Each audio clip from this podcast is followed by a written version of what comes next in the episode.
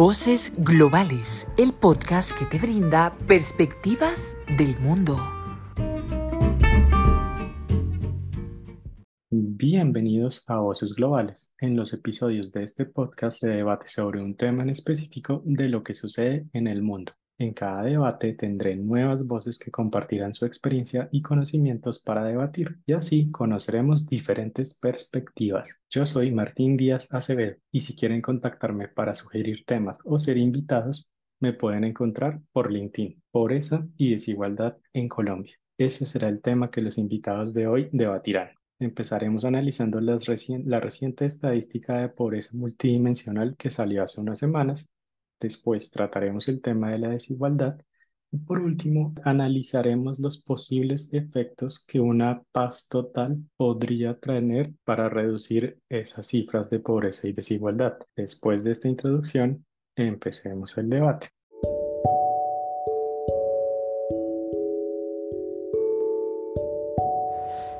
El debate. Antes de empezar el debate, quiero presentar a los invitados de hoy.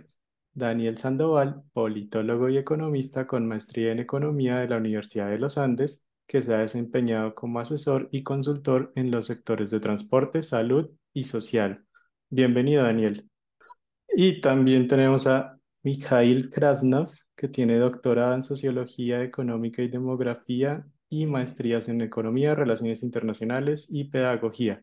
También es profesor en universidades como UPTC, ESAP, Francisco José de Caldas y Santo Tomás. Bienvenido.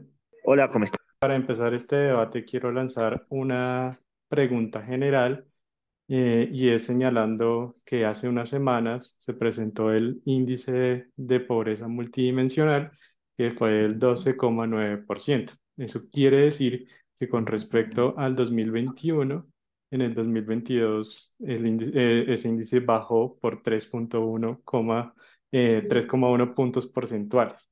Entonces quiero empezar con Mijail y preguntarle qué piensa de este, este porcentaje.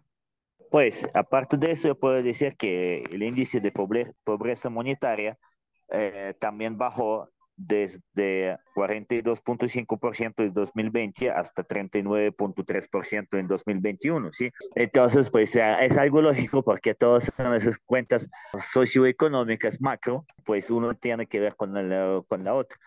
Eh, ¿Qué quiere decir? Pues eso no quiere decir que los colombianos nos hemos vuelto más ricos, es simplemente pues el crecimiento, como lo mismo, ah, el crecimiento económico, el Producto Interno Bruto creció un 7.3% el año pasado, ¿sí? lo que es un crecimiento inmenso prácticamente, pero eh, todos esos procesos no es nada más, sino simplemente el crecimiento compensatorio de lo que hemos perdido en los tiempos de pandemia, porque si ustedes miran la curva, hay que mirar la dinámica de los últimos 10 años. Por ejemplo, pues en la, la pandemia pues eh, hubo un crecimiento económico negativo, entonces pues uh, y ahorita se compensa prácticamente lo que hemos perdido. Lo mismo con la pobreza, uh, tanto monetaria como uh, multidimensional.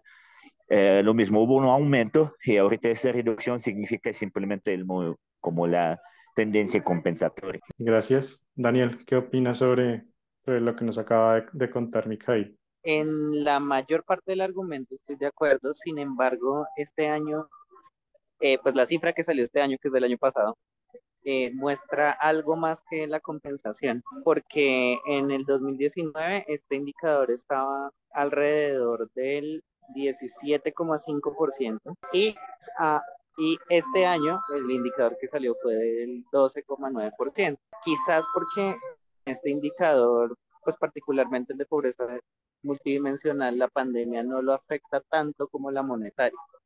Eh, en el caso de la monetaria, pues sí es clarísimo el efecto de la pandemia que hasta ahora nos estamos recuperando a pesar del gran crecimiento económico, pero en el de la multidimensional, aunque la pandemia se afectó, el descenso en este indicador ha sido más o menos sostenido, solamente con el 2020 como excepción. Gracias, Daniel. Jail, entonces, ¿qué cree que esto significa para el futuro. No, sí, yo también estoy de acuerdo con Daniel que el, índice de pobreza multidimensional eh, no se afecta tanto pues directamente con los ingresos, así como la pobreza monetaria. Entonces, pues con acceso o pérdida del trabajo. Entonces, si no son como multidimensionales, se miden, digamos, como variables más estables.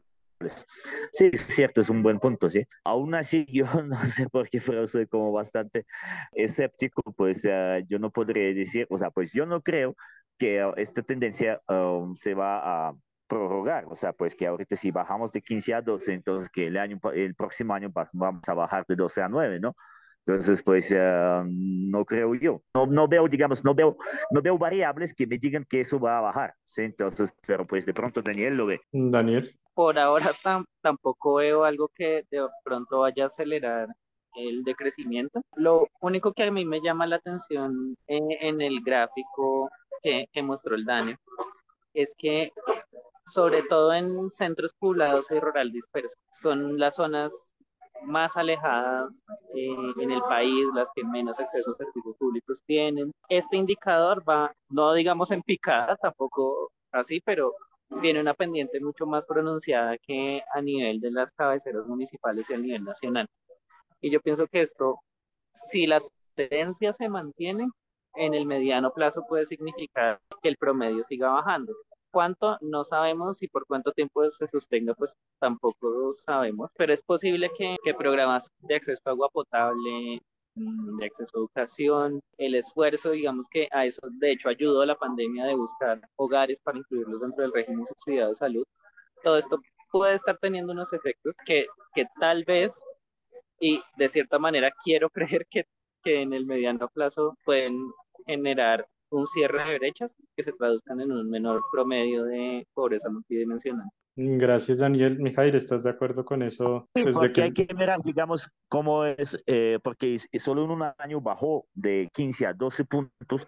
A mí, pues, es porque hay que mirar entonces como que es por zonas, pues como dice Daniel, zona rural dispersa o cabeceras municipales. Entonces, porque a mí me parece como que de 15 a 12 puntos es muy, muy rápido, sí, por eso es que digo que para mí es como que algo también como el factor compensatorio, sí. Pero a largo plazo, obviamente, pues como el nivel de de pobreza multidimensional va a tener la tendencia de, de bajar también pues con los, con los procesos demográficos, ¿sí? Si, por ejemplo, va a seguir eh, siendo el proceso de la urbanización y la concentración en las ciudades, entonces obviamente pues como eh, la persona cambia el estatus. De, por ejemplo, acá en Boyacá, si seguimos teniendo acá el éxodo de la gente de la zona rural, rural dispersa, para Bogotá sobre todo, ¿sí?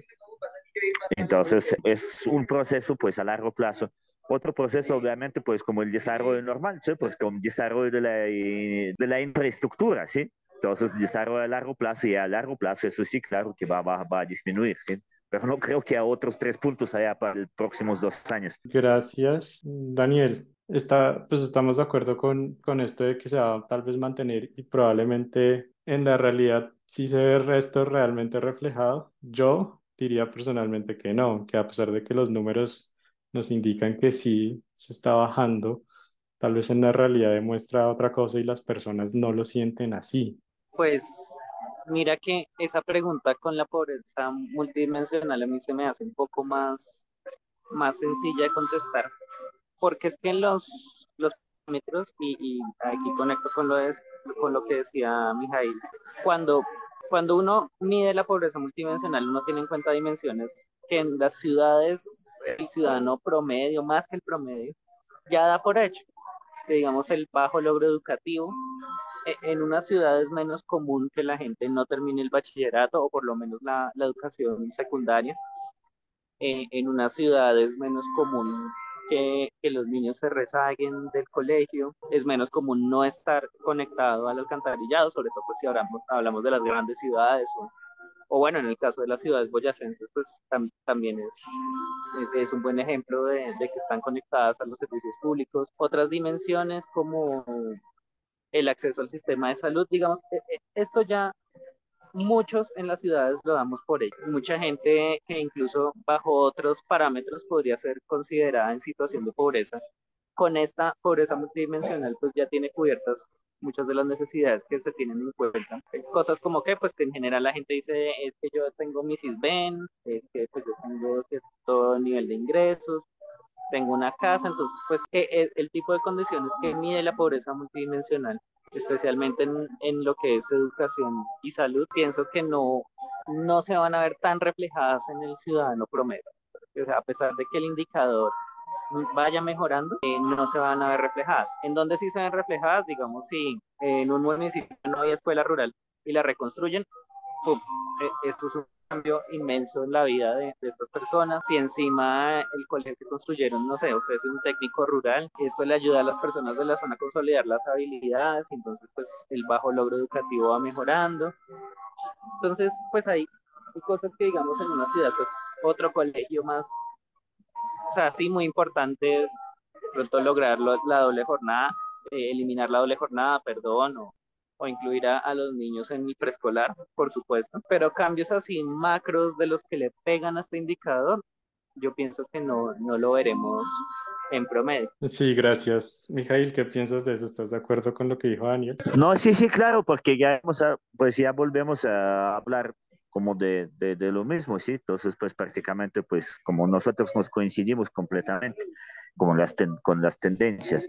¿Qué está pasando entonces en otros países con ese aspecto de pobreza? comparado con Colombia? Es que yo, por ejemplo, he estado viendo que, pues yo no tengo datos de, de, la pobreza multidimensional porque no todos los comités de estadística están trabajando con, con esto, ¿sí? Porque, digamos, como más clásico es la comunitaria, ¿sí? Obviamente, ¿sí?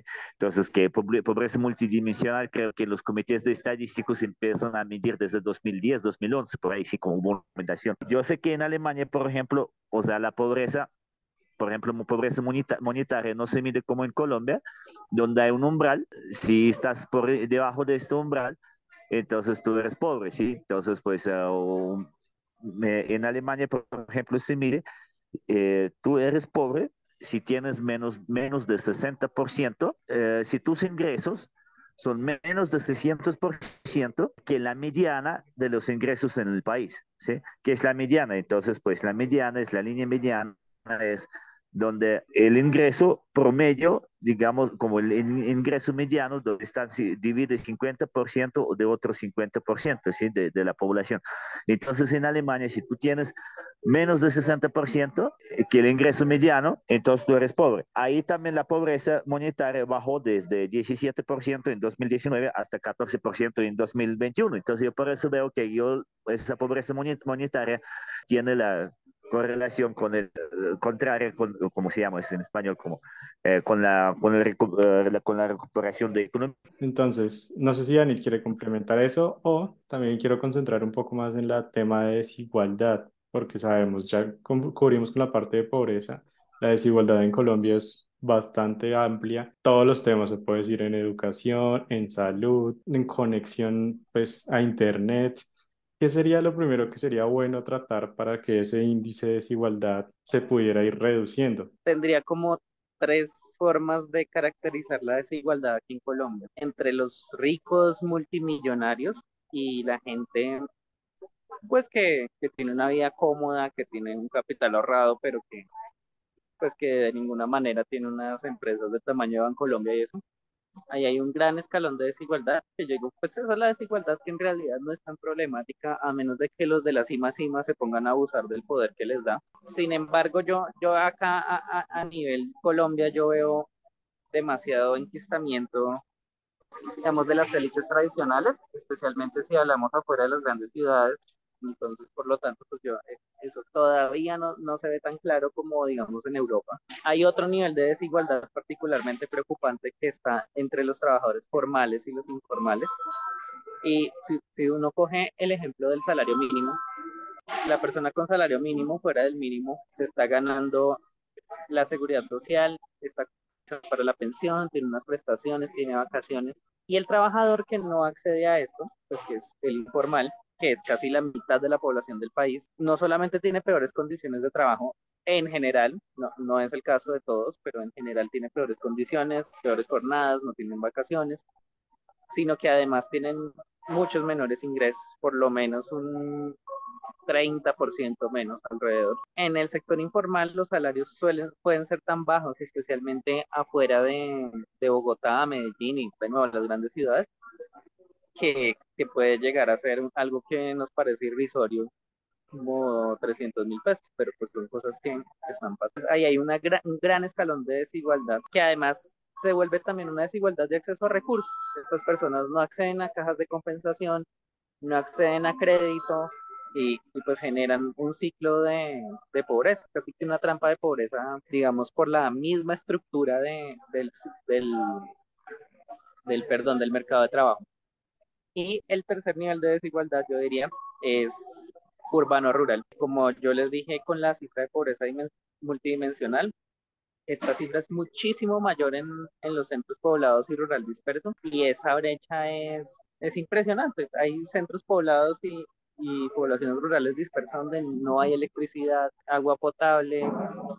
Si por allá llega un médico, será por allá cada año y les toca a, a lomo de mula, o sea, unas condiciones que, que, digamos serían como las del siglo XIX o incluso antes.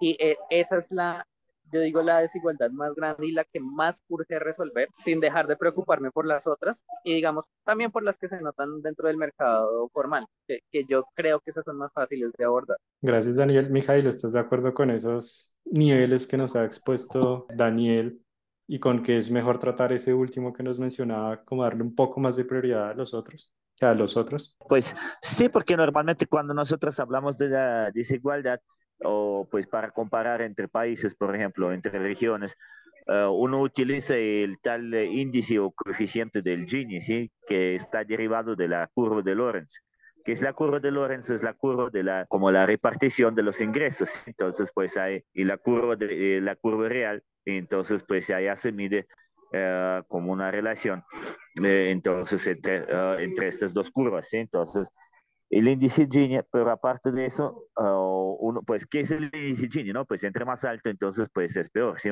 Colombia es uno de los, uh, de los índices más altos, sí, pues sí, viendo así en promedio por el país.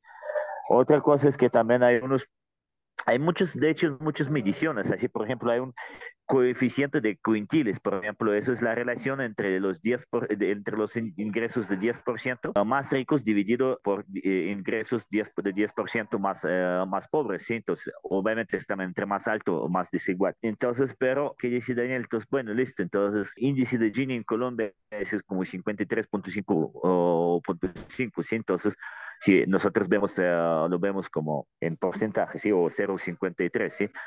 Entonces, uno de los más altos, pero hay que mirar qué es lo que está adentro, ¿sí? Entonces, cómo es la relación entre el Gini a la zona rural o a la zona urbana, ¿sí? Entonces, la desigualdad. Otra cosa es que, uh, por ejemplo, yo no he visto la estadística, me toca mirar cómo es por los grupos quinquenales.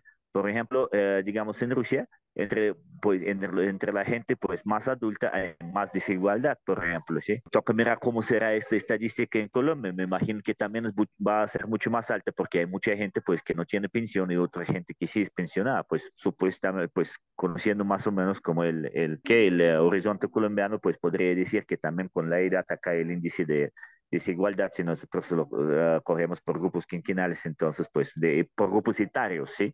Por grupos etarios, entonces me imagino que también va a crecer, ¿sí? Entonces no es, no es todo desigual, ¿no? Entonces... Entonces, Daniel, esta propuesta que todavía pues, ha tenido bastantes obstáculos de la paz total, podamos tener, como todos los colombianos quieren, esta, esta paz, puede contribuir independientemente de cómo se haga, y si es un acuerdo igual para todos o un acuerdo para cada, para cada grupo terrorista, puede impactar esta, este nivel de pobreza y desigualdad y reducirlo de una forma más rápida que si no se da ningún acuerdo? Pues está eh, sí, especialmente por lo que implica el desplazamiento forzado y el hecho de que le quiten a la gente las tierras. Ahora bien, eh, eh, este problema de, las tierras ha sido un problema crónico en Colombia. De hecho, que ahorita Mijail hablaba del índice de Gini.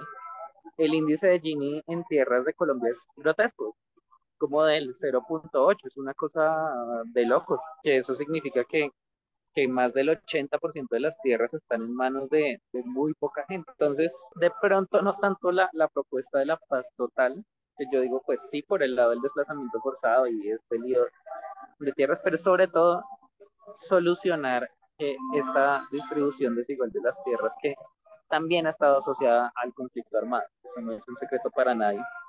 Y, y ahí yo retomo un poco mi comentario anterior.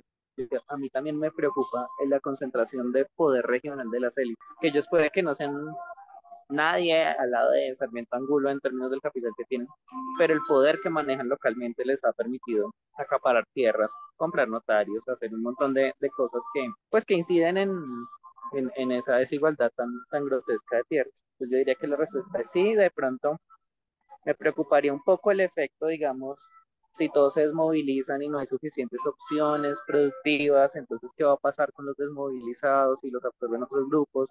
si en cambio eh, mandamos a esta gente a, la pobreza extrema por no encontrar un trabajo, pues esta parte sí, pero yo creo que el efecto de acabar con el desplazamiento forzado y si se toma seriamente el lío de tierras, eh, por este lado sí podemos eh, encontrar como una pequeña salida a, la desigualdad que hay. Gracias, Daniel.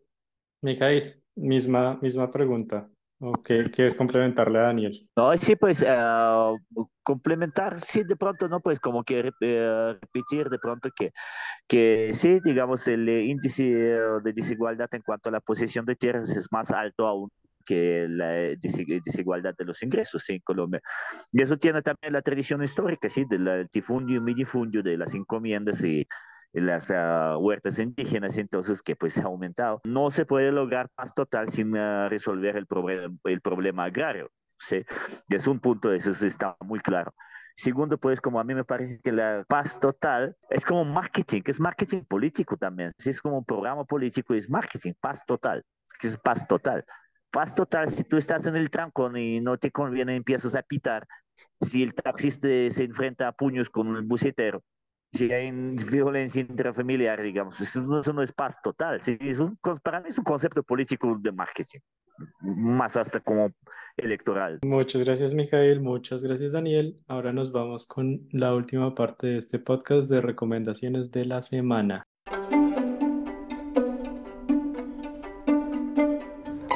Recomendaciones de la semana. Ahora nos vamos con las recomendaciones de la semana. Entonces, Daniel, ¿qué recomendaciones tienes para los oyentes? Bueno, pues yo ahorita estoy leyendo, eh, no muy constantemente porque estaba en los preparativos para, para participar en el Congreso, pero, pero estaba leyendo un libro que se llama El infinito en un junco de Irene Vallejo y me parece que es un libro que, que a uno lo, lo entretiene mucho ella tiene una prosa muy, muy, muy sabrosa, es, es muy, muy interesante de leer y además ella cuenta la historia de, de, los libros desde que fueron creados, se centra en varios momentos históricos como en la Biblioteca de Alejandría. Pues uno también puede aprender muchísimos datos curiosos y pues hacer ese recorrido. Siento que es una de esas autoras que logra que uno sienta que tiene una conexión personal. Después, recomendar. Muchas gracias, Daniel. Gran recomendación. Y Mijail, ¿qué recomendaciones tienes para nosotros? Ok, pues no es el proselitismo político. Lo que pasa es que um, yo ahorita uh, me, me, retiré de la universidad, estoy haciendo campaña política para la alcaldía de Tunja, o sea, yo como candidato. Entonces estoy haciendo más lectura de plan de ordenamiento territorial, contratación pública y todo lo que, digamos, pues toca profundizar, pero así uh, en cuanto a la economía, como soy economista, pues uh, siempre les recomiendo las lecturas de, um, de un autor que se llama Eric Reinert. Hay varios libros, es como uno de las tendencias, uh, pues es historia económica, ¿sí? escrita por un economista. Entonces, pues hay varios libros uh, donde él está revisando uh, las teorías uh, clásicas de economía de David Ricardo y son interesantes, Eric Reiner, sí, entonces, pero lo que le digo, yo estoy ahorita totalmente en otro cuento. Muchas gracias, Micael, y muchas gracias, Daniel, por esas recomendaciones. Y a ustedes, estimados oyentes, muchas gracias por escuchar este episodio. Si les gustó, por favor, compártanlo con sus conocidos. Y si quieren ser parte de estos debates, ya sea sugiriendo un tema o siendo invitados, me pueden escribir por LinkedIn. y nos escuchamos en un siguiente debate.